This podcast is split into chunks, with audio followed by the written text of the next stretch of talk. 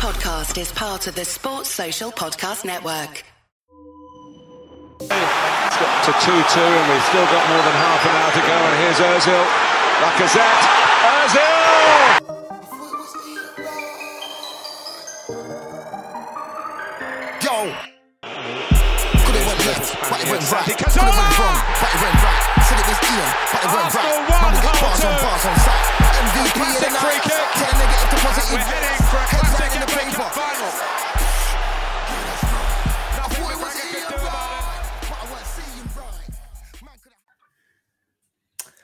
Hello, welcome to another Touchy Gooners podcast. My name is Lewis, and I'm joined by my my good friend Dan Koogs.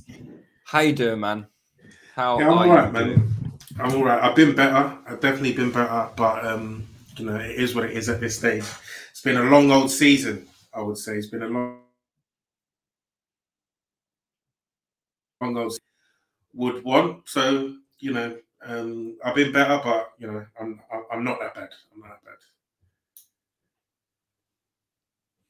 Yeah, I mean, I've just finished watching the the Real Madrid Man City game, and you know, I. I'm in such a good mood because that Real Madrid pack is so good. It's so loud, like, and I don't know if the, if there's a part of me that kind of, you know, I really want Man City to win because it kind of makes me feel better in some weird way that it makes me feel better about our situation. Mm. Like, does that make sense? Like that. yeah, I It want. Man City to be that good that it kind of like alleviates the the, the mockery that's happening. Do you know what I mean? Like Yeah. if, if if Madrid had got bounced out by Madrid tonight, it, would- uh, if sorry, if City had been bounced out by Madrid tonight, it would have had that kind of feeling like, ah, so they, they are beatable. Do you know what I mean? They are beatable, but they have this inevitability about them and this invincibility. Is actually, I, I don't even think it's inevitable. It's invincibility about them right now. Like they Yeah. just look unstoppable, and our worst fears have manifested themselves. You know, uh, along with along with, with some fears that maybe we didn't we didn't know about as well. But um, yeah, man, uh, how you just how you feeling in general about you know what's happened since um, I- since Sunday? Yeah, I definitely hear you um, around wanting City to win because it's like you sort of you want you want to be beaten by the best team. Do you know what I mean? Mm. Right. So it's like you're in a tournament, you go out, the team that knocks you out, if they win it, you're like, right, well, you know, fair enough. We went out, we got knocked out by the winners. Do you know what I mean? And I feel like with um with this Man City team, for me, it does sort of take away from you know where you might have um misgivings about the team. You know, oh, they bottled it, this, that, and the other, and it's like, well, even if they didn't lose X game, Y game, you know, we probably still wouldn't have got there. Do you get what I mean? That's how that's how watching this Man City team makes you feel. Whereas, you know, six, seven weeks ago, I think when this run of form for them was, you know, starting, I guess, or maybe, you know, eight, nine weeks ago, um, when this run of form started, after we beat them, uh, after they beat us at the Emirates, I felt very differently about this Man City team. I was like, yeah, you know what? We got something for them. I was I was saying that we got something for them. I think No, we've they- even got a pod title that says we've got something for City. Like Do you know what I mean? So, but it's Yeah. like now I look at that and you watch them play and you're, you're thinking, yeah, that was actually crazy talk because, boy, like look at what they're doing to a team in Real Madrid that have been there, done it all, like bought a t-shirt, that kind of thing. Like you know, you look at the players that they that we were watching on show today, and Man City did not give them a sniff. You know, Vini Jr. tried tried all his flicks and tricks. Kyle Walker locked the locked him the hell down. Do you know what I mean? Right? You you see Rodrygo on the other other flank, Benzema in the middle. You know, Modric hooked. You know, fifty something minutes. This is stuff that, that is you never never been seen before, really. Um, and so you know, it does make you feel a little bit better. But I'm sure we're going to get into you know where we stand with this Arsenal team, regardless, right? Because I don't think it excuses everything. Because for me, what would have been great is for us to take this to the last day, um, potentially, and it's quite disappointing because you know we've done all the score predictions, this and the other. yeah. You know, I think like ninety percent of people had us getting over ninety points. You know, so now I think what eighty-seven is the most that we can get. um, and that was you know very pessimistic um, at the time. I think coming into this running, so you know the way that the team has actually ended up finishing the season um, is not is not great um, personally. But yeah, uh, for me, Madrid put in a blender. Hopefully, we're going to see United get put in a blender in that FA Cup final um, as well. You know, so yeah, let's see, let's see what else City have got um, up their sleeves, man. Yeah, I, and I definitely hear your point about you know, um, what I'm trying to trying to do really is. I haven't actually listened to any Arsenal content since Sunday. I, I, I like I, you can tell I've been I've exited the group chat. Not exited. I haven't left it, but I've just not been I've not been up to date with what's going on. I kind of just wanted to zone out from it because the reason I wanted to do that is because I found myself getting so agitated and wound up, and you know, I didn't want to be that way because I've had, I've really enjoyed this season, and mm. this season has been so good that I didn't want my emotions to kind of like get the better of me, and you know, um, for, for me to start having like to start looking at, at it in a, in it like in a dampening mood, you know. But um, mm. I, I, know it's really difficult to do that, and I've tried. I've I've kind of tried to avoid all Arsenal news over the last four days. Even doing this podcast is quite it's quite painful for me. But um, you know, we have to we have to relive it, and I am trying to look at things from a perspective of, like I said, this season's been brilliant. Um, but let me ask you a question are we not as good as we thought we were? I think it's uh, it's interesting, right? Because it's like, how good do you think you were, right? Because I think if people said, if you asked, I don't know, let's we'll use that coming into the running, are we a better team than Man City? I think if people said yes, then I have to say, yeah, I think you know we're not as good as as we we think we were, right? Do you get what I'm saying? Because I think there was a lot of chat as well from Arsenal fans that saying, you know, we are the best team in the league um, throughout this season, right? And I think, you know, whilst you're on top, you're five points clear, this, that, and the other. The table doesn't lie after, you know, 25, 30 games, um, etc.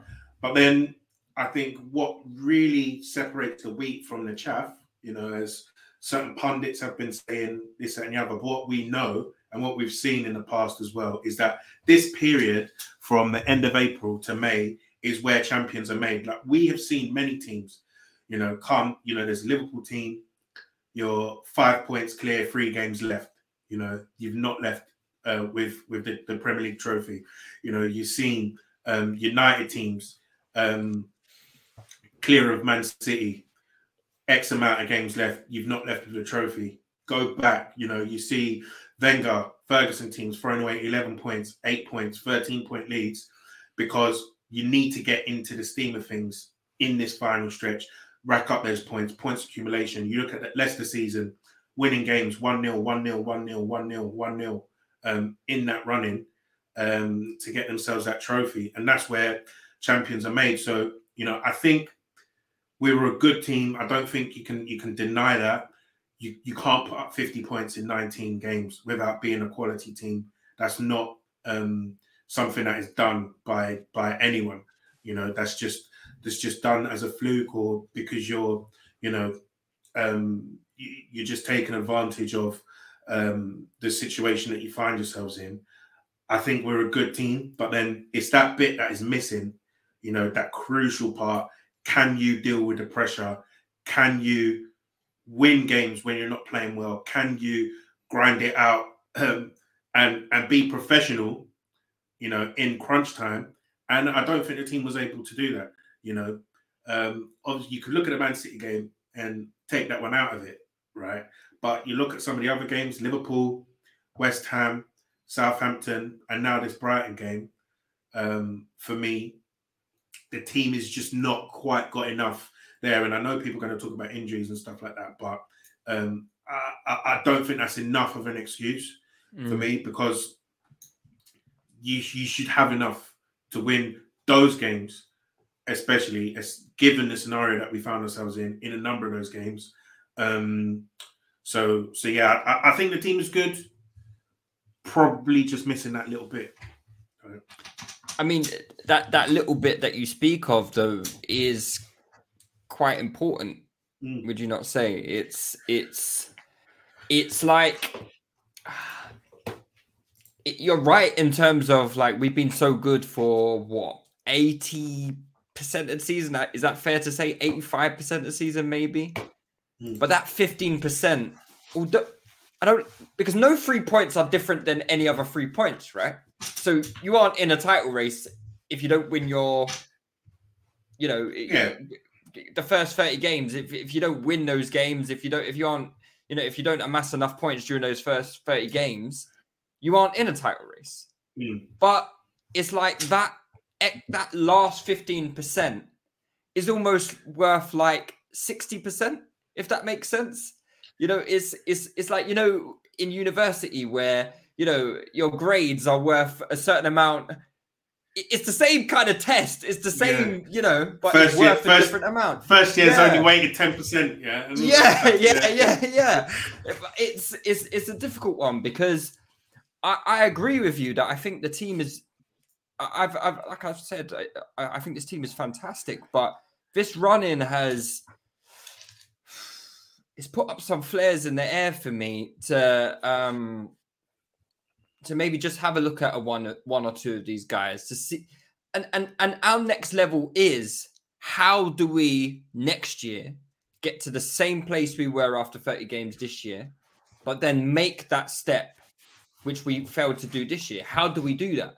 And my my thing is is that okay cool we could look at it from two ways. We could look at it as like oh it's a learning experience. These guys are learning. Um this is a young team. They've never been here before. Um these things you know uh like all, all great winners and you know they, they have disappointments and they come back and you know they always point to their fa- failures when they get their massive success. You know that, that that's what's that's what's built them.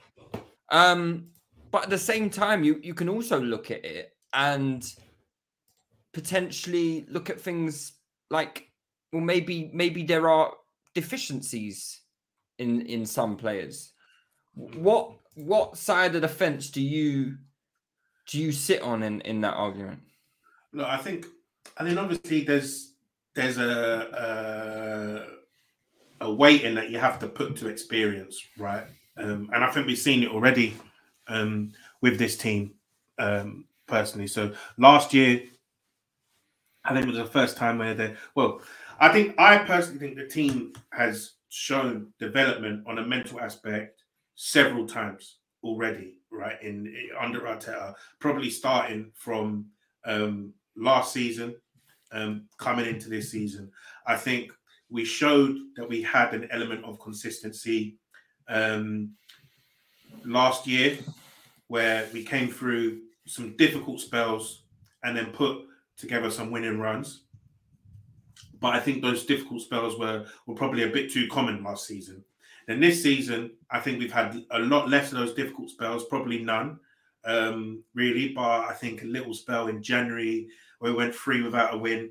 Um, and then now end of the season went through without a win. But then after that, both of those you're seeing, you know, seven seven games, uh, win one on the spin, etc. You look at how we performed in difficult away games last season. Um, Old Trafford lost, Brentford um, lost, um, Newcastle lost, Everton lost, etc. White. Hart Lane. White Hart Lane, bland, you know. And then you look at it, you come to this season and you see how we performed away from home. Even Anfield, to be fair, lost. Yeah, it- I mean, I yeah. it's, it's not different. know, yeah. and and but but it's exactly right. But I think we've improved on almost all of those results. I think Old Trafford we still lost, and um, um, uh, Anfield we'll manage to get a draw. Um, but you look at the way the team has come through those, like St James's Park. I was super confident that we were gonna put in a performance and and get something from that game this year. I've been saying it, you know, that we've been building up, we're building up, building up, right? And I just think you can't put a price on experience. You know, like if you look at some of these guys, this is literally the first time they're playing in these high pressure situations. They're going for a title, right? Like if you compare that to the Man City team that Pep put out today and the one that he played against us, the youngest player on that on that side is Haaland, who's 22. You know, and Haaland, is a he's a cyborg. He's already scored. You know, he's already scored almost 40 Champions League goals. He's at already that an age. elite elite player. Like You- they, you know what I Man mean? City He's- bought him to complete an elite team. an elite team, right? So, so, and then you look at that. The next oldest is what, um, 26 year old Ruben Dias, who is, you know, already a PFA player of the season. Do you get what I'm saying, right? Like you got 26 year old um, Jack Grealish, you got um, Bernardo, 27, KDB's 30 or something like that. Rodri, 26, um, Stones, four league titles, Ederson, all, and you look at their team. Kyle Walker, this is going to be his fifth league Walker. title. Yeah. You know, you look at this team, these are men. You know, these are proper, proper men who have been there, done it all. They've gone into run-ins where they've had to put 100 points up to win a title. They've gone into run-ins where they've had to put 98 points to win a title. So, you know, that experience is actually priceless. And when you're coming up against a bunch of kids who literally think, you know, right, Southampton's going to come here. This is going to be easy. I think Ramsdale's come out and said, oh, yeah, he thought some of these games were going to be, you know, easy, right? You're overconfident. You know, you're not taking it seriously. You're not able to be professional because you don't know what it takes to get yourself over the line. So, you know, I think what I would like to see and what I, I'm, I'm quite hopeful of seeing next season is that the team learns and continues to pick up from errors in the past that you know you can build on the foundation that you've had from these past two seasons and then maybe next year you're able to get yourselves over the line and i say maybe because if it was any other team than man city i'll be like yeah you know we'll be back you know this that and the other but man city could just come and they just might might get another points record next year you never know like it's it's a mad thing Yeah. No, absolutely, man. Absolutely. Let, let, us talk a little bit about the game itself because I was actually quite confident coming into the game, uh, weirdly enough. You said you were confident about going to St. James's Park. I wasn't. I, I expected us to get crashed on there. But um, the th- this game, I was weirdly. Weirdly confident because Brighton actually have a fantastic record against us, and they've scuppered our season. Is that like three years in a row they've they've scuppered our season? I, th- I think Right. it might be, or at least three in the last four years they've scuppered our season. crashing Um, from emery days man from emery days. Yeah, they they, Finish they them. just seem to they're our bogey team for sure. Our bogey teams have really bogeyed against us this year, boys. Southampton, Brighton, you know, they've they've really done the business on us on us this year, man. And it's something about that South Coast air, man. Like I don't know, they come to London and it's it's looking ah, I don't know, they just Brighton were just on smoke, you know, Yeah. absolute smoke. And I can't during the game, I was looking at the game and you know, I I don't want to come across as like Jorginho agenda. We, we've done it to death. I just I was really disappointed in his performance. First half, I, th- I think he had 24 touches. Just not good enough for an Arsenal centre midfielder playing at home to Brighton. It's just not good enough. And people can say, "Oh, you know, well, Br- Brighton ha- Brighton had the ball." Yeah, but it's a consequence of, you know, maybe our setup as well. Bright, and you can say, "Well, Brighton do that to everyone." No, they don't do that to everyone. They don't do it to everyone. You know, it's they, they don't just go to people's home grounds, especially the second best team in the league, and and dominate possession. Like that's that's that, that that's that doesn't happen. You know, Uh, uh, they do though. They do though. They keep the ball Well, they, they're, they're definitely they're definitely not going to Man City to do that, are they? They they keep the ball against everyone. Let me check the the Brighton Man City one because I think um, I think even though City won, um, When, when, but this was earlier on in the season of the pot, earlier right? in the season. But Was even it Potter, it must have been. I don't even know what the score was. Uh, I think City won three two. It was like one of the. three, it was three one. It was three one. Yeah, all right. It was 50-50 in possession. It was 50-50 in possession. Fair, Yeah. fair enough. But we we saw periods of 70-30 possession Yeah, in the first half. I think the first half yeah. was 70-30 possession. And I just didn't like the makeup of that midfield. I, I know it worked against Newcastle, but that Newcastle game was very to and fro. And Newcastle are not a controlling football team. They're not. They're not someone who's gonna like. They want to hit you hard and fast on the break. They want to, you know, they want to win physical duels in the midfield and really t- like turn the ball over quickly, make you turn the ball over quickly. Brighton want to suffocate you, and I just didn't think that makeup in midfield was right. Um, and like I said, Jorginho, I'm pretty sure first half had 24 touches, you know, Mm. and yeah, in a whole game, he had 37 touches. Central midfielder for Arsenal at home. Not good enough, man. It's not good enough. I think you know it's it's an interesting one. I, I didn't really like. I think our midfield our midfield did get bashed up a little bit in the second half. Um, I think for me the game plan kind of went out the window um, when when Martinelli. Martinelli went off. Yeah. Um, I've, and and that's probably just me me doing confirmation bias, right? Because when that when that sub happened, I was like, I, I felt really quite down about the game because I was like, you know, he was probably our most dangerous player when we played them away. Um, I know Lamptey had a good game against him, bar you know the last goal that, that Martinelli scored on the on the counter kind of thing. But I felt that uh, Martinelli was getting a lot of the ball um, in that in that first game, and and you know you saw Caicedo was playing right back, um, not a natural right back, even though he's just a fantastic player. Um, I thought that we could get some joy potentially down that side, and Trossard for me, even though I think he's he's a good good player, um, I'll say I'm not the biggest fan of Trossard personally, but he just doesn't have the same fear factor. Um, for me that Martinelli does, right? Like I feel that you know they could potentially step onto us a little bit more with that Trossard, Jesus, Saka front three. I know Jesus and Saka are both quick, but I don't think they've got that blistering um, top level speed, right? And I feel that if you're Brighton, you're probably more happy that um, Trossard is is playing um, instead of instead of Martinelli. And I felt that in the second half, especially, we weren't able to cover the ground as well to press them into mistakes. And the second half, I think the Jorginho point becomes a good one because I feel that their midfield got a bit more sp- spaced out. So I think the first half we pressed quite well. Uh, McAllister was struggling to play out.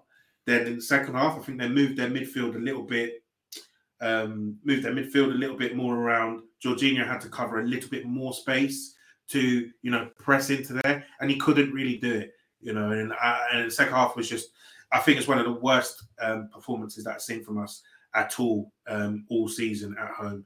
You know, that second half was really, really disappointing. Um, I don't think we really created a chance in that second half. Um, didn't really, you know, get any joy from them. Um, yeah, it was overall just a very, very disappointing day.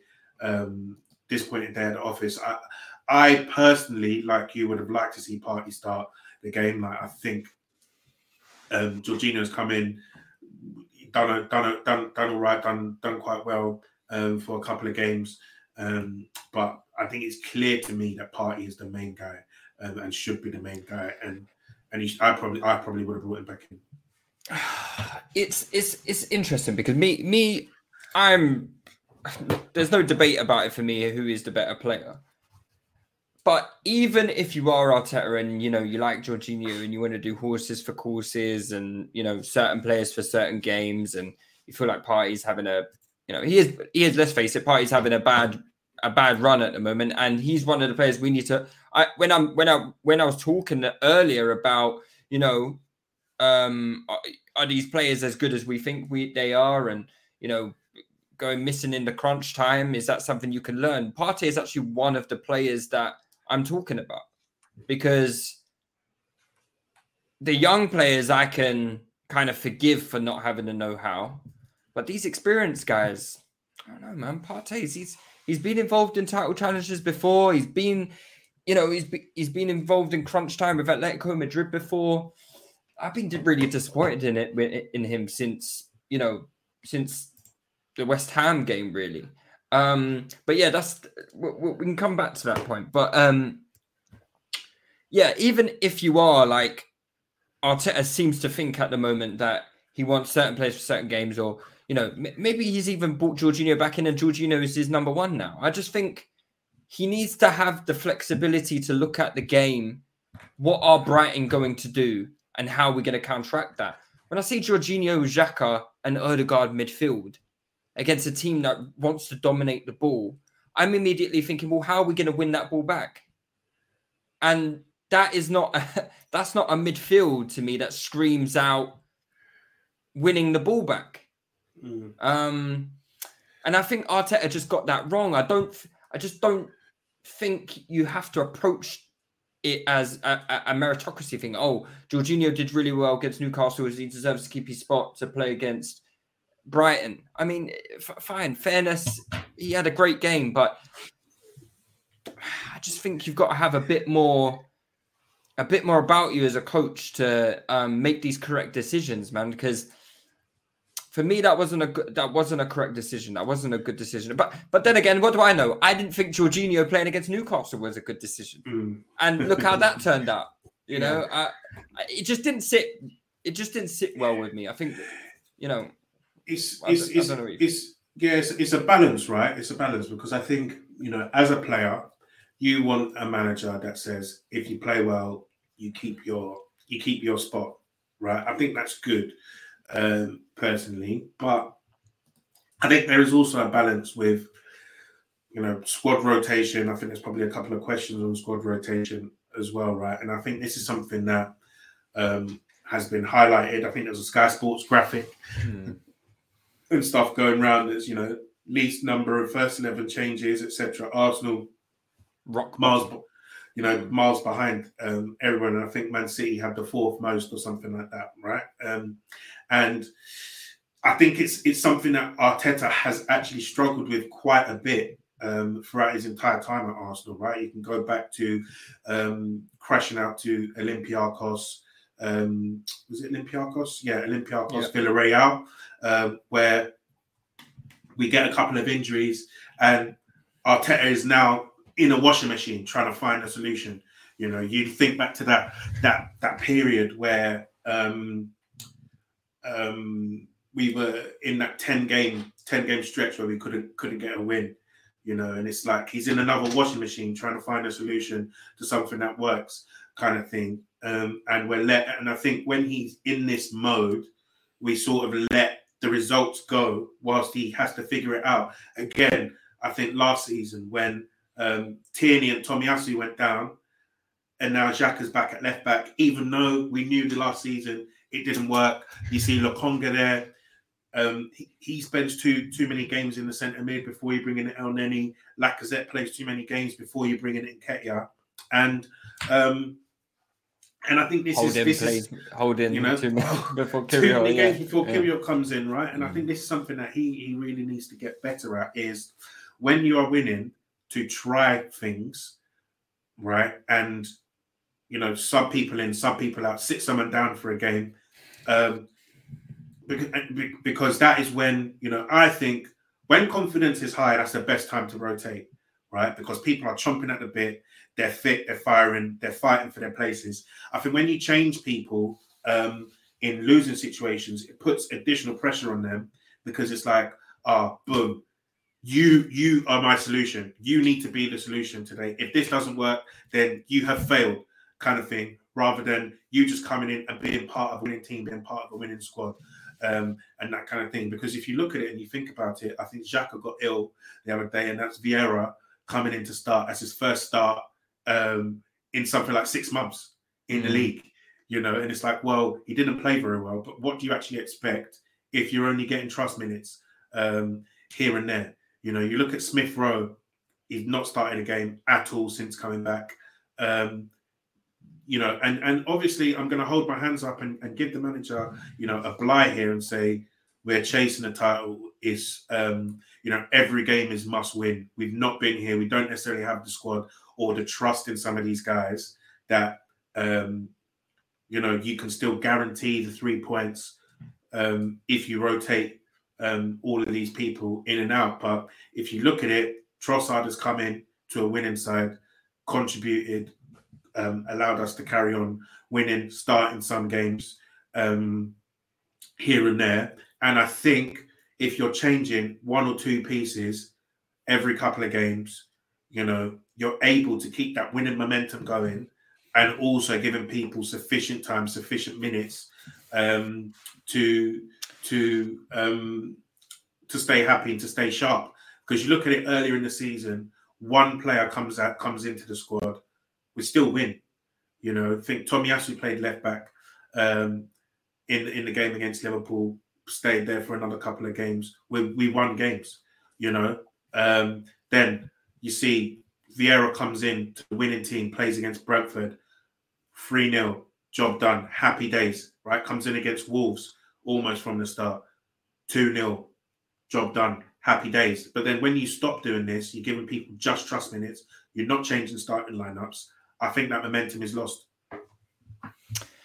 I, I do hear you, and my only caveat to this is I think when you're when you're like you, already alluded to it with you know when you're trying to win football games, you stick with your most trusted guys. And you know, we were only playing one game a week, really. Um the only who who would you have liked to see more? Is is my question because out of all the players you just mentioned, did I did I really want to see Vieira starting games? Not particularly. Um, did I want to see Emile Smith Rowe starting games? I don't know. Uh, I, I don't know. I, I don't know if he's fit enough. Um, the only one I can I can say I would have liked to see start more games, and I and I don't understand why um, he was used so little was Kieran Tierney. Literally the only one. Everyone else, I don't really want to see. Maybe Reiss Nelson. Maybe Reiss Nelson because he showed, you know, some some glimpses and you know had some good moments this year. Maybe he was like, you know, maybe he could have got a, a start. But even then, I'm like, ahead of who? You know, we're trying to win a title. Um, mm. I'm not. I'm not dropping any of these men out so Reiss Nelson can get a start. And then and and, and then we and then uh, what what happens then? We, we we drop points and it's like you dickhead. You you try to overcomplicate it. You try to overcomplicate it. You you, you got complacent. You didn't play your best players and you drop points. Mm. I hear it's, it. I hear it. I hear it. It's a different. It's, it's, I, I, I, I empathize with Arteta in this situation because it's there is no right or wrong way. I don't think. Yeah. We could we could say Man City are at the top. They've got a squad of yeah. fucking twenty five world class players. We've got a squad of fourteen very good to good players. Everyone else is a bit. There's some, there's hear, question marks over them. I hear it. I hear it. I hear it. But um even then, right? So even then, I, I think there's games where you, you, you're 2 0 up at half time, 55, 60 minutes, give someone a go. Do you get what I mean? Right. And I think there's a lot of games, you know, where we're winning 3, 4 0, 2 0. You could cycle some people in to give them more than trust minutes. Do you get what I mean? And so, you know, I think I think the squad management thing is something that Arteta needs to work on because next year, I know we probably will go strong in the transfer window. Next year, you need to be cycling people in and out. You know, you're going to play this block of three, four games, then you're going to play the next block of three, four games, and you need to get used to using some of these guys because at the end of the day, we don't know if Vieira could have started games because he didn't start them. You know, he could have started games and he could have become, you know, much better as the season went on because he's playing a lot more minutes. You know, Smith Rowe, we don't know how fit he was, but he could have cycled himself back into some good fitness if he started some games and he could have been able to contribute. You know, I think the fact that we haven't seen these guys doesn't necessarily mean that they would have been bad. Um, and that's my only thing. But it's, it's just something that we, we actually don't know. And I agree on the on the Kieran Tierney point. I think he's been done um, quite dirty this season. Uh, to be honest, I think you know he, he's basically gone from someone who, when fit, first team starting left back, absolutely missed him, couldn't win games when he wasn't playing, to now just basically completely unusable. um, and I don't particularly understand that. Um, in, in in any case, I know we've changed systems, this and the other, but um, I don't really get how we've gone from that complete juxtaposition um, on KT. You know, he's gone down twice now in two seasons, and our season's fallen apart. And now, when he's fit and available, all of a sudden he's now looking quite useless. And I don't think that's down to Tierney personally.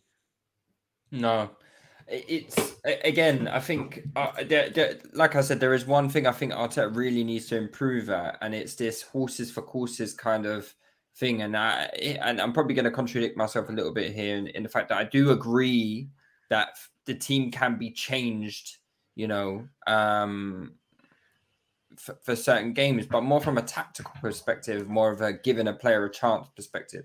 There's certainly games where I look at the Newcastle game and I think that game would have been a lot more comfortable had Tierney played.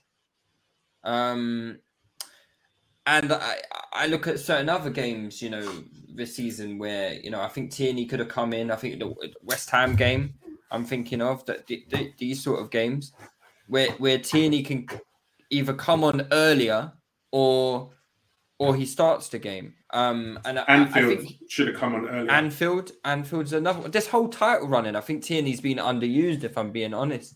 Um, so yeah, I agree with you in that in that respect. I agree with you in that respect. Um, is there anything anything more about the game you wanna you wanna talk about? Because we got a, sh- a shit ton of listeners' questions, but I don't know. I, I I'm I'm eager to move on from the game. yeah, the one one thing that I don't I don't get. Like, I know we've got um our, our, our, tactic of you know defending this and the other, one v one all over the pitch and stuff. But one thing that I actually don't like is that I feel like we don't respect opposition enough. Um, sometimes, like you see when anyone comes to the Emirates or we go to play anyone, Saka, Martinelli doubled, tripled up. You know, even if that's not normally that teams usual way of defending. Like even Man City, they do not leave Saka one v one with their fullback, right? But then with this Brighton game, what annoyed me was that like you know Mitoma is a like he is a cookers. Do you know what I mean? He's gonna chef anyone up who's the fullback other than you know Wan-Bissaka these days, yeah. apparently.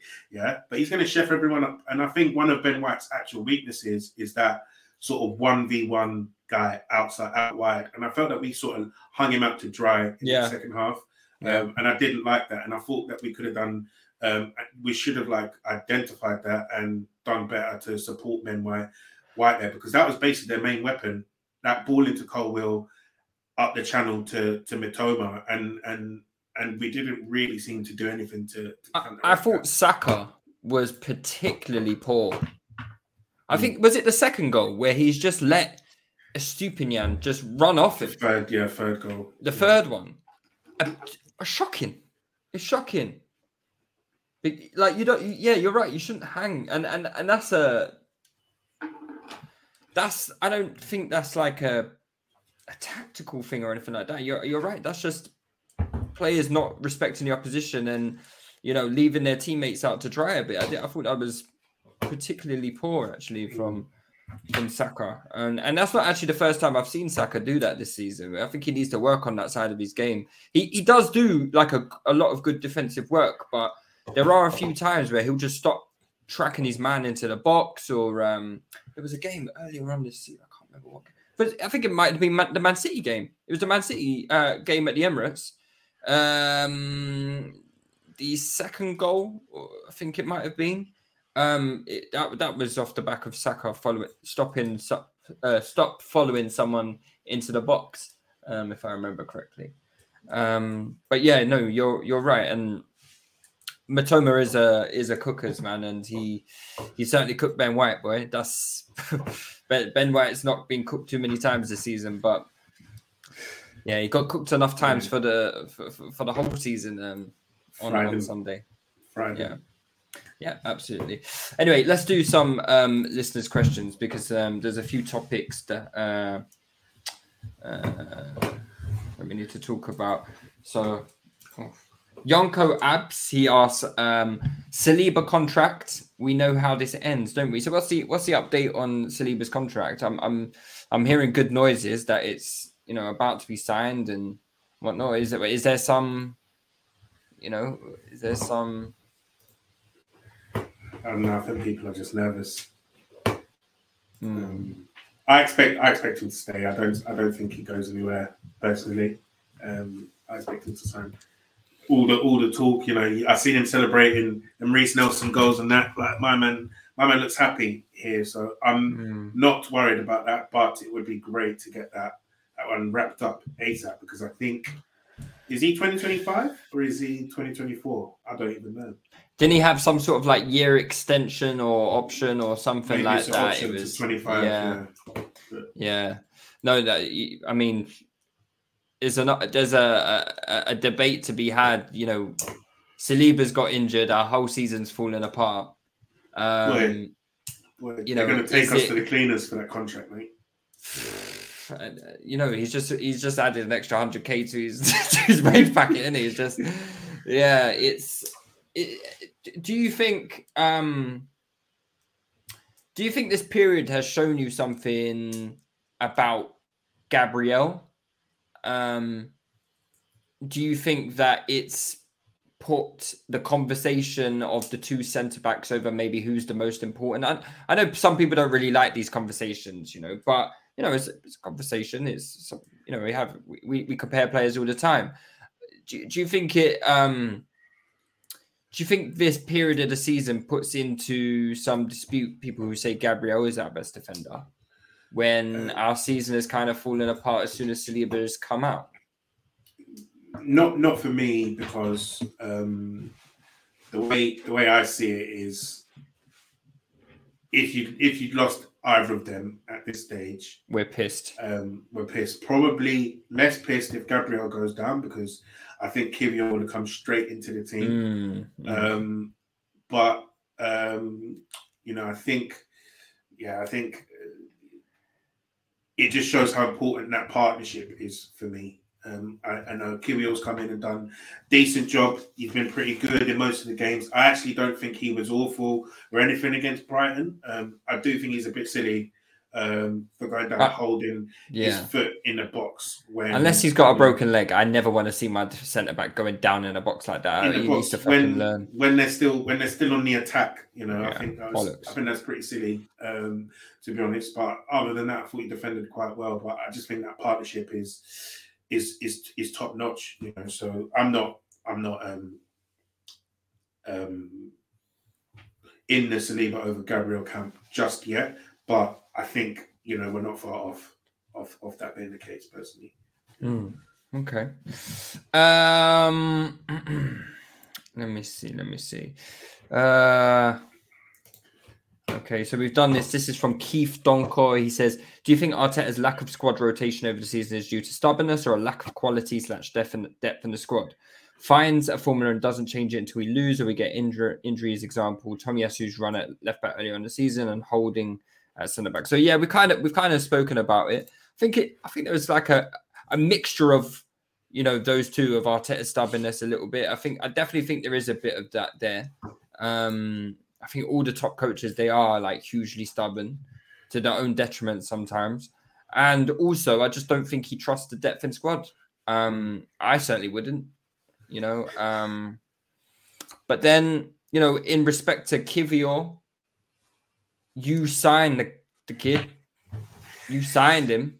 You you've seen Holding what happened last season, the season before, when Holding is starting key games. You've seen it. There's nobody knows that better than Mikel Arteta does. You know, and he's in the best position to make that judgment call. And I'm s- after seeing Kiwior, I'm surprised it took him that long. mate. I'm surprised he's even gone. I'm I'm surprised he's even decided to say Holding is is is bet is bet is more what we need than than Kirill right now. Um, that surprises me. mate, it's uh, it's inexplicable, you know, that decision to me. Um, very inexplicable because uh, Holding is just so clearly not at the level, um, and and and you know, talent ID is supposed to be one of Arteta's you know main things. So Yeah, I, don't, get that one at all. Yep. Um, uh, Jessica Black, I am Jess Black. Big up Jessica Black. She asks, uh, "Do Arsenal need competition slash cover for White or Saliba more?" No, sorry. Do Arsenal need competition slash cover for White or Saliba more? And who would you be your ideal purchases for those positions? So for me, it's definitely White more. I'm going to say something a bit controversial. I haven't enjoyed Ben White in 2023. That's excessive. Since since the return of the World Cup, I haven't enjoyed Ben White. I think that's excessive. I He's think had he's had great games. games. He He's has. great games. He's also had some stinkers. He's Some had some great games. stinkers. That that run where we went, we won seven in a row. He was superb.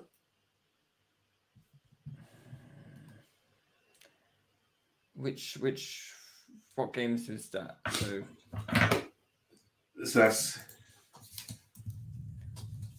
because I'm pretty sure he's at he had a smelly game in there.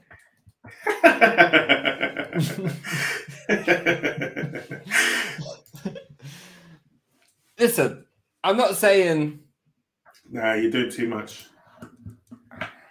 You're doing too much. Personally, I think the the, the right back role is um, is definitely more taxing on him than um, than him playing centre back. So I do understand why you know Arteta used to make that that Tomiyasu sub, you know, 60, 70 minutes. Um, yeah, he gets gassed out. used to, used to, he gets gassed out, and I think Yeah. not having Tomiyasu, I think since the sporting game, not having Tomiyasu, um, he's definitely suffered, and then also Yeah. having to, you know, cover that right side a little bit more with Rob um, Holding. Rob Holding, he suffered as Mm. well. So I, I, I hear I hear it, um, but I think there's um there's definitely some some factors there, but, but yeah, I, I I have I have okay, let me let me let me let me let me redact my statement and change it up a little bit. I haven't enjoyed Ben White in recent times, especially in bigger games. Mm. Mm. I think he's had yeah, the Man United game at home. I thought it was really poor. Um, the was it Man City yeah. poor. Grealish toasted him. To be fair, Yeah. Um, uh, Brighton not good. Um, there was another one as well. Um, it's not coming to my head. I think that maybe the the other Man City, the game where they beat us at Emirates. I don't think Ben Well, White was he- good in that no, one. Tomiyasu started that one. Oh yeah, because he gave away the mistake, hooked, didn't he? Yeah, yeah, yeah, yeah. Um, I can't, I can't remember. There was there was another game, but um, yeah. Um, I'm not saying I'm not saying we need to bring in a, a um a right back to replace Ben White, but I think I definitely think there needs to be some competition there, maybe a bit of variation. Um, definitely some cover because we can't rely on Tomiyasu. I would I would sell Tommy Tomiyasu in the summer. I think there's no point having players that you can't rely on fitness wise. So bin them off, in my opinion. Otherwise, you get to the same stage in the season every year, and the same shit happens every year. Oh, we've got Tomiyasu White. We're good. Oh, Tomiyasu gets injured again. No, no, we're not good anymore. You know, it all looks good on paper, but what's the point if it looks good on paper? But my man, my man can't play. Yeah, Bin him, sell him, yeah, sell him.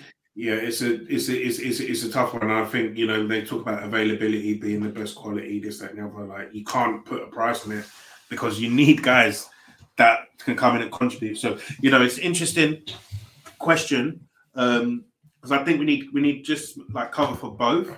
I do think Saliba is probably um, a lot more robust. I think this this injury is a bit of a freak injury um, rather than uh, you know like a recurring one or something that you need to be worried about long term.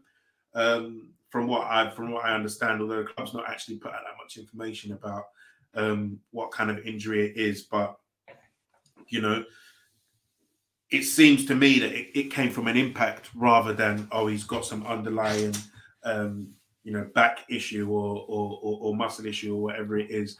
right? So um, I actually think Saliba can play a lot of minutes um, for us as center, as a centre back.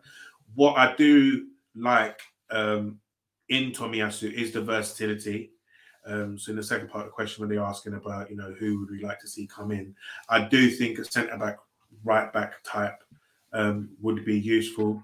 You know, like you, even if you get not Joe Gomez, I'm not saying Joe Gomez, right? But I'm saying someone like Joe Gomez, where you know they're a centre back, but when you play them at right back, they still look pretty comfy. Do you know what I mean? Um, see, I, I, I see it a bit differently. I would go for someone a bit different to Ben White, and simply because I think we need to find a way to have um the same kind of.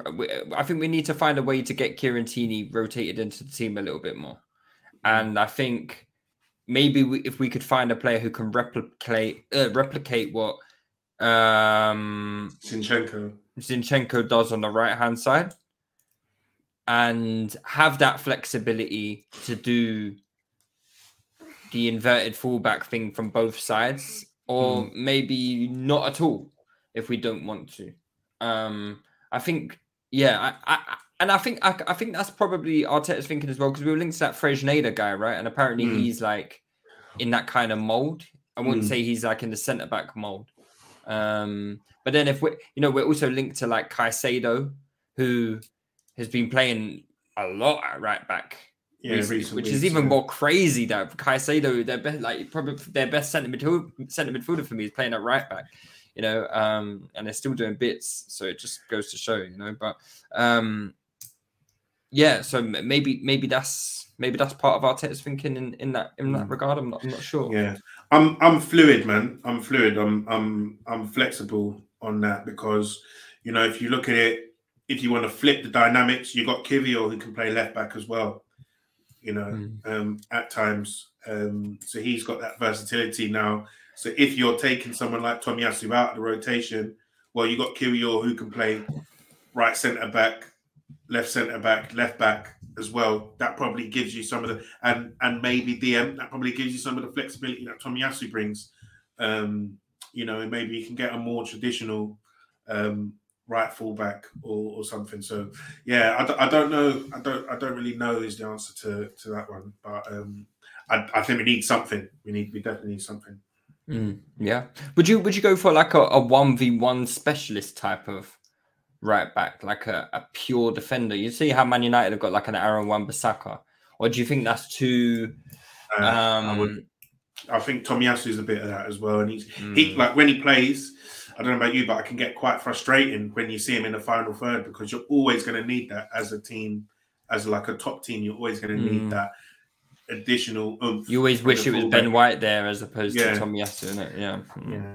Yeah. No, I hear you. Uh, okay. Um. Oof. Okay. Uh, so there's no questions about Xhaka. Uh, okay. Luke Lukey Tyler. He says, "Do any of the potential league levers make you nervous about the future of the squad?" So apparently, is it what is the story with Xhaka? Is it confirmed that he's going? Is is that? Yeah, it looks like he's going to go, man. Right. So okay. Fabrizio, Fabrizio coming out saying club's not offering him a contract, negotiations right. in place with Leverkusen, etc. So it's looking like all intents and purposes, Fabrizio is um, Xhaka is is off. Is off. How do you feel about that first and foremost?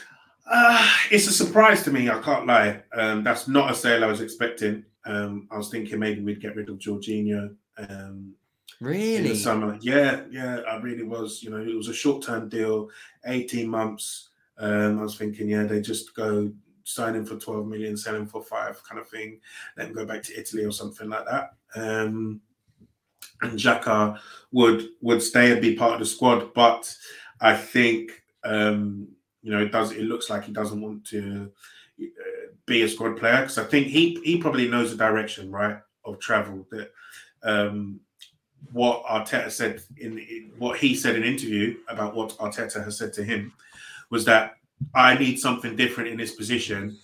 Either you do it or I'm going to have to get someone else. And I feel like you know, if that's a conversation you're already having before this season is is, is started, I know Xhaka has contributed a lot, and I know he's been, um, you know, a, a, pleasant surprise for a lot of people. You know, 14 goals and assists, all competitions this season is a great return.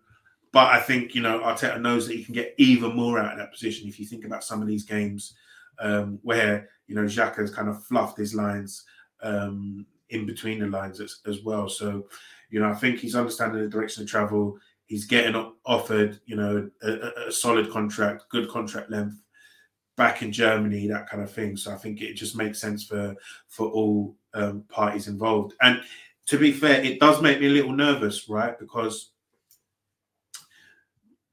not necessarily the grass isn't always greener, but when you lose someone who has a big personality in the dressing room, um, who I think he is one of the leaders, you know, vice captain at the club, etc., and all this stuff, um, you can lose a little bit of momentum, I think, um, just in terms of progress. But for me, when you lose players like that, you have to replace them with top, top, top, top draw quality, right? It's like you look at Man City and you say, right, they're losing Jesus, they're losing um, Cancelo, you know, they're losing uh, Sterling, you know, players who they have relied on heavily um, in, in in in seasons just gone. And you're like, well, how are they going to cope with this? You know, they're losing a lot of goals, they're losing a lot of, you know, potential leadership, this, that, and the other. Well, you go and you you you bring in however much you spend on Erling Haaland, and no one's talking about the fact that you've lost Raheem Sterling you know, because you got a guy slapping in 50 goals. You know, um, this summer they're going to lose um, potentially Laporte. They're going to lose um, Gundogan. You know, but if they go out and you know you get a Jude Bellingham or you've already bought in Akanji, you might go out and spend another 60 M's on, a, on another centre back or something like that. You know, um, it's not a problem.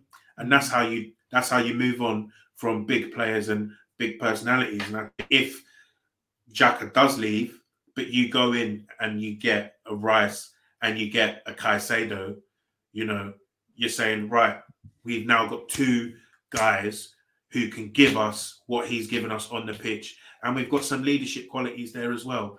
Um, so, you know, it makes me nervous, but I feel like if you do the right business, you don't miss certain players, right? And to make it link it back to Arsenal, when we lost Mark Overmars, when we lost Nicolas Anelka, you know, these are massive players, you know, contributing to winning the league title for Arsenal. I think Ian Wright went as well um, after that, uh, after that. But then you bring in, you know, Pires to replace Overmars. You bring in Henry to replace Anelka.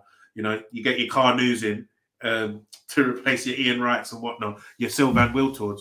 You're not complaining. You're not missing the guys who have left um, even though they were massive players for you. So, you know, it makes me nervous, but if you get the recruitment right, it doesn't have to, you know, be a, a, a, a backward step.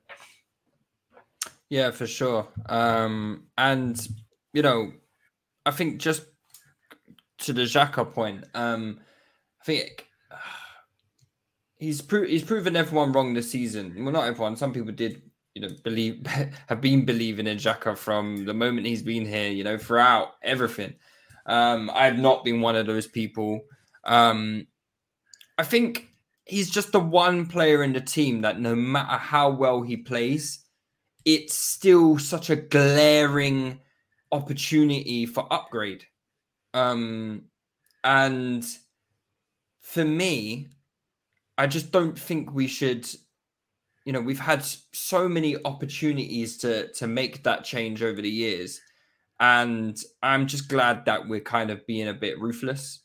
Um and it seems like we're you know we're identifying that that is a a major area for improvement. Um the only thing is i, I mean i I, I didn't want to sell Xhaka off the back of this season. Like you said, he's got tremendous leadership ability, and you know I think he'd be a fantastic player to have around the squad as well. I mean, you know, to come in and, you know, start, you know, 20, 30 games in a season or whatever in the Champions League and cups and some league games where you need him as well.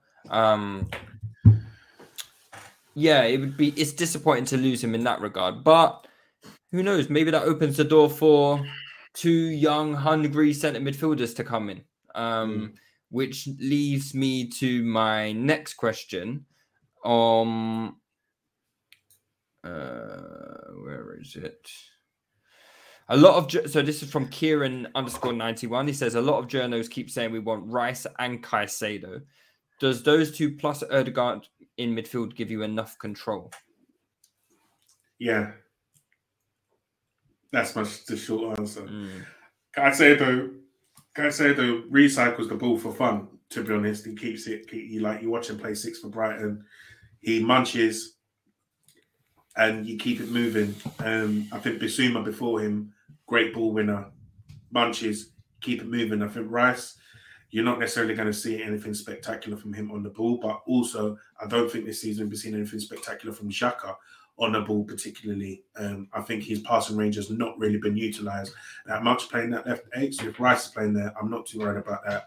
I think what you get with that midfield, people that win the ball back, automatic. You know, that is automatic ball winning there in Rice and Caicedo. They're right up there in terms of ball recoveries, tackles, interceptions, everything. So you know that is how you control the game. Is if you you stop the other team from having it, and these men win it back automatic. So yeah, I think you get you get bags and bags of control uh, with that midfield. How realistic do you think it is signing those two? Though I I, I can't lie. I've, I, whenever I hear this being touted, I'm just I can't take it seriously because I just don't think there's a hope in hell we get both. I really don't. I need that. I need that. I need that. When more has that ever happened? More though? than you believe. More than you believe. When when has it ever happened though that you know it it doesn't. It I'm just waiting, awaiting Ornstein's report that says it's one or the other. I hear you. I hear you, but I need both. I don't care anyhow, anyway. I need both. That's what needs to happen. It's not going to happen, man. That's what needs to happen. That's what needs to happen. I can see two centre midfielders coming in, but not not two hundred million pound guys. The way the way, I see, the way I see it is this. It needs to be an unprecedented summer. You know what I mean? It needs to be like it can been, still be though. It yeah. can still be.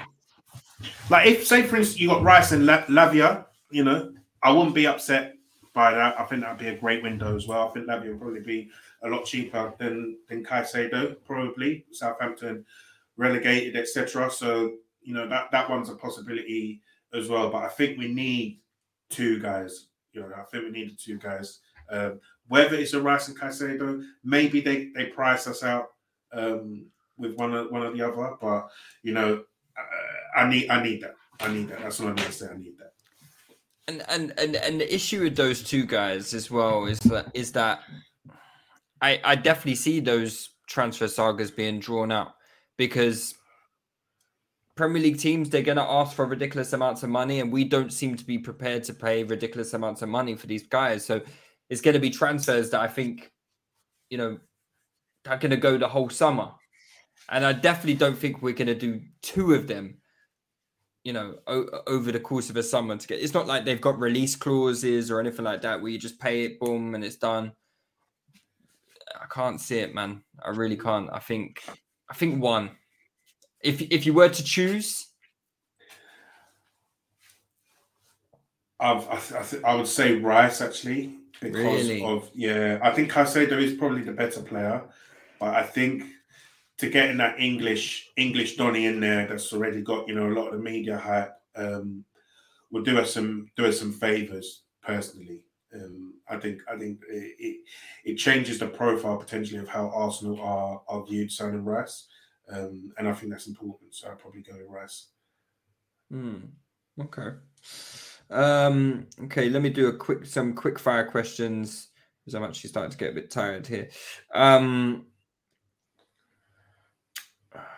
So Baitface Nate he says, "What do you think of? What do you make of our sudden willingness to improve everyone's contracts at the same time on the back of making CL? Do you think with the caliber of players we are attracted to, contract renewals will dis- disrupt the wage structure beyond repair?" No, we, we we cleared a lot of wage space Um, What what is he talking about in terms of the willingness to improve one's contracts? I think they said Ramsdale's getting a new contract, Oh, okay. Odegaard's getting a new contract, and that's after. Gabriel. Um, yeah, well, they made three offers to meet Reiss Nelson. Mm. Apparently, that's after Gabriel got one this season. Martinelli got one this season. Saka. Um, Saka um, is 100 percent agreed according to Fabrizio. Mm. And then Saliba Plus on the yeah. horizon as well, right? So that's quite a lot of players. So Mm. um, I think I just think it makes sense. You know, Plus what you should- well. yeah, I think what should happen is two years and you're getting a, a new contract or we're making a decision, um, basically. So, you know, Odegaard's been here two years. Um, Martinelli has been in the first team. This is, you know, for, for a couple of seasons now. I think Saka signed his new deal um, two and a half seasons ago. Um, you know, Ramsdale's been here two years. So all of this stuff, I think it just makes sense. It's just natural progression. Um, I think what will probably happen in a few of these contracts as well is that they've got that Champions League clause in there, anyways. So the wages were always going to increase with Mm. Champions League qualification. So you Um, might as well just give them the bump on the years as well then. Yeah, do you know what I mean? So, um, so I'm, I'm I'm not too fast. I'm not too fast by it. Um, I think from next year as well, the Champions League money is going up um, in a new format. Um, so it's a great time to be um, in the Champions League, uh, and there's Yeah. an additional space, right, for whoever's got the highest uh, coefficient as well. So, um, you know, I'm not I'm not too worried. I don't think you know. Um, we're gonna like this might sound stupid, but I feel like we should be qualifying for the Champions League every year, um, whilst a lot of these players are here. Yeah, and also like when we talk about wage bills and stuff like that, it's um historically when we've been upset about wage bills, it's because we've had guys like Cedric on 100k a week. You know, we've had the most some of the most ridiculous contract terms ever from bog standard players, but here I don't think anyone can really. Uh, I I guess I guess some people might raise some eyebrows at Eddie on 100k a year, 100k a week, but I think you could still sell Eddie for a good sum amount, a good sum of money. A lot of these players are young; they're playing for the second best team in England right now. You know, um, Oh, there's so much bread in this Premier League, man. 100k is light, man. yeah, 100k is yeah, no, light. you're, right. I don't think. I I think there's a market for these players anyway. You know, Mm. like what you're telling me if. I don't know. I don't even. Out of all those players, I want all of them to sign contracts anyway. So I, I mean, I can't. I can't say we're going to be getting rid of any of them or, want to get rid of any of them in the next couple of years anyway. So, Mm. um, okay. Uh, still digs. He says, you know what we did. We know what we did wrong this season. I think there's lessons being learned. But are you guys impressed with Arteta as a manager and his management style? Are we? Am I impressed? As a manager, Yeah, I think so. I think so. This is this is third year of management. You know, it's literally his third year of management or fourth year of management ever, um, and he's got us competing with the Man City, who are on course to complete a treble. Yeah, I'm, I'm impressed, man. I think, I think you have to deep it that this guy has not done this before. This is his very first job. So, yeah, I think I think he, it's incredible what he's done. To be honest. Yeah, and there's many different facets to management, right? Um, we we've just spoke about squad management. We're talking about uh, financial management, wages, building squads, all sorts. There's so there's so many, as well as like build, building relationships with players and and whatnot. There's so many different facets to a manager, and I think Arteta has shown himself to to be pretty competent in that regard, man. Um, quite across the board. Like you wouldn't say Arteta's got too many glaring weaknesses. You know, um, he's definitely got things he can improve on, but he's not. Um, yeah, he hasn't got like a glaring weakness. I don't think. Um, I am Mr. Lex. He says, "How many starters do we sign this summer? I think we need four minimum. Oof, four is a lot. Wonder where. Where would you need four? I think that's too much. I think I think that I think Lex King Lex, you uh I know you. I think you're a bit disappointed by the the ending of the season, but four just seems a bit too much. I would say, in terms of starters, Like bona fide starters. there's not much I'm doing to that first eleven. I can't lie. I'm I'm upgrading on Xhaka, um, and then having a rotation piece for Partey. Really, um, Who else would be a bona fide starter? Maybe a even a striker. I, I, I don't know. Striker, I'd like- it's going to be a rotation piece. Personally. yeah, I'm very I'm very happy with our first eleven. I can't lie. I think our first eleven has clearly shown that it it can do bits. You know, um, it's so, when it's uh, when those first eleven don't play. That's the yeah, issue. that's the issue, right? So Mm. so so yeah, I, I, I'm not saying I'm not I'm not four starters. Yeah. but but people are good enough to come in, you know, Mm. and also be starters. Guna underscore Ellis, he says, Do you think with the right additions we could actually win the league next season? Or do you think it would take a few more years to reach those heights? I think we can do it, but you're also you're competing against a, a, a behemoth, right? Um, and you potentially got other teams there next year, right? Liverpool might be back. Um, I think it's only Liverpool that I'm looking at actually of the other Mm. teams. United. I think the talk the talk about their, their their transfers and stuff is not inspiring me to think that they'll make a, a big big leap um, next season. That might just be very naive of me, but um, you know I'll need to see what their business What, is. Ra- Rabio in them, yeah? Yeah, like their budget is not looking great. I don't know what number. If they get Harry Kane, then you know Yeah, that, can make could be that could be a game make a changer, big right? you can make Yeah. a big big leap, right? I'll need to see their transfer business um, before I say anything about United, really. But I think Liverpool and Man City are going to be there next season, right? So you know you have to first put the points up and then see where the dice land, kind of thing, right? Like Yeah. if Man City are, are winning 17 games in a row again, then you know, there's not going to be much you can do. I mean, one thing is for certain, Man City is going to be heavy favourites for the title again next year. Yeah. So yeah, and that would be if they win it, that would be English record. I think six, six and seven. Titles. insane, insane. And we used to think about Man United being dominant back in the day. This is Brother. this is new type of dominance. This is Brother. you know something we haven't seen before in the Premier League.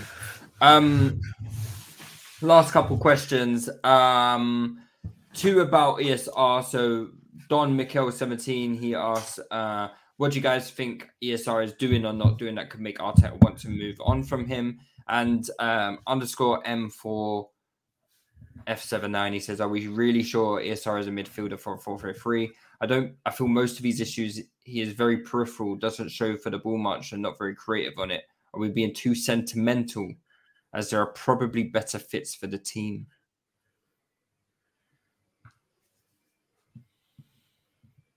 I don't know, man. I don't know. This ESR thing has collapsed my head. Yeah. Uh, it's it's a str- it is it is very it's very peculiar man it's it's a situation i can't call because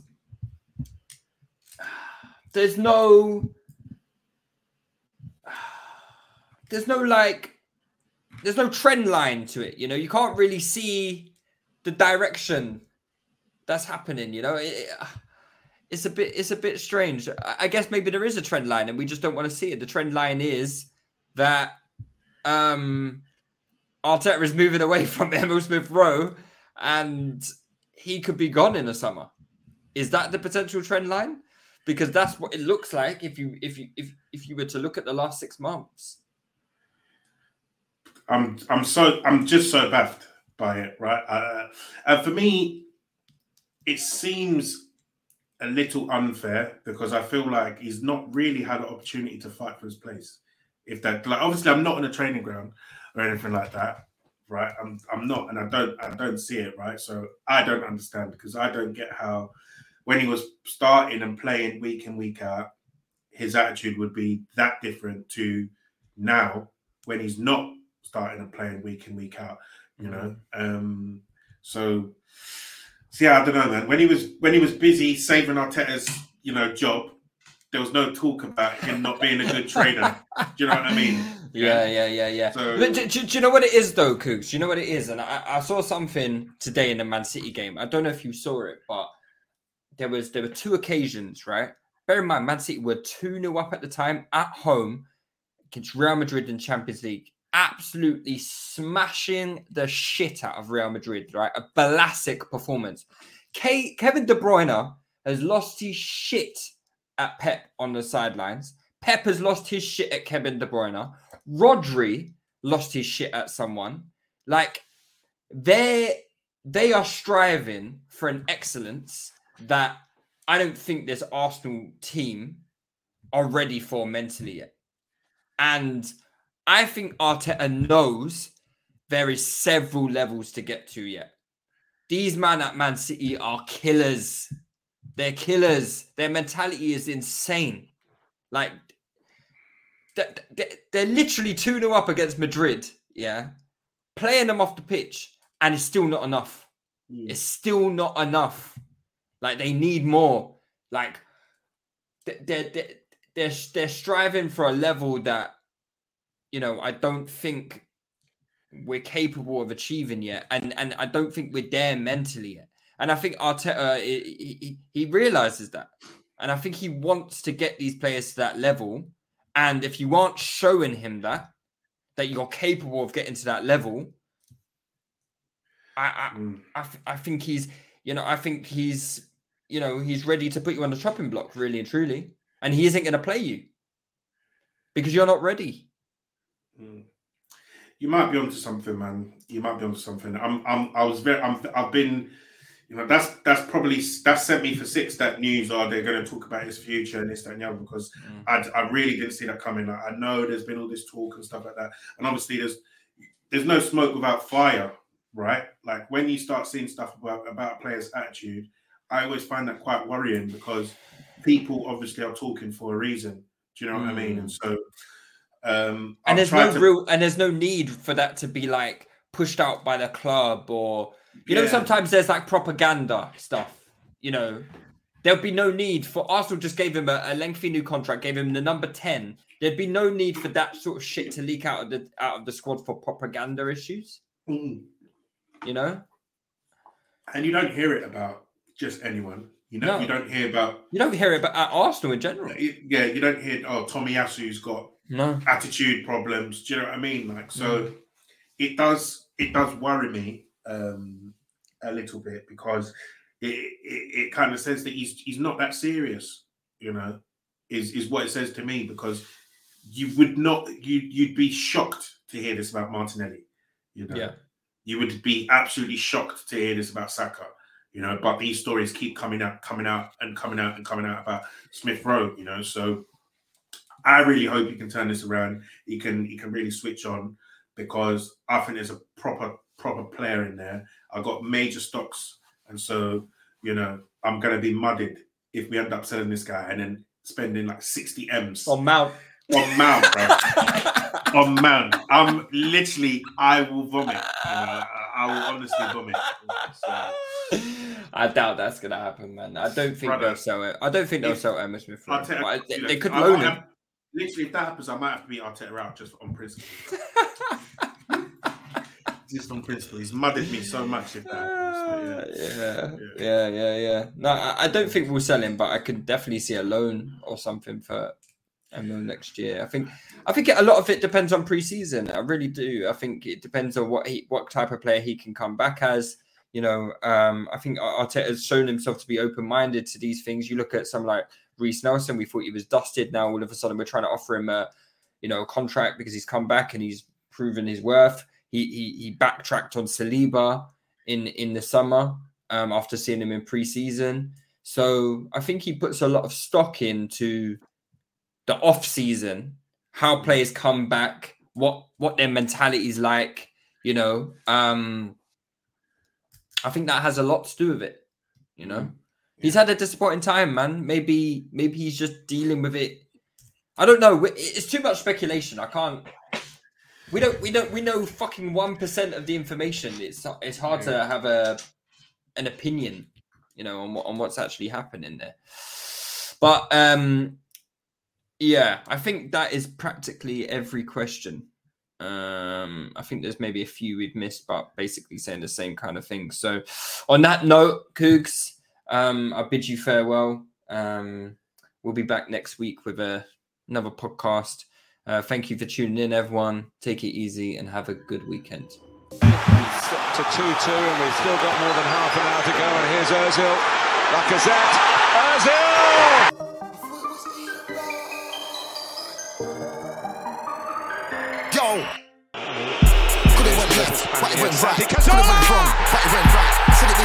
Ian, but it went right. Arsenal one, Man, get bars on bars on site.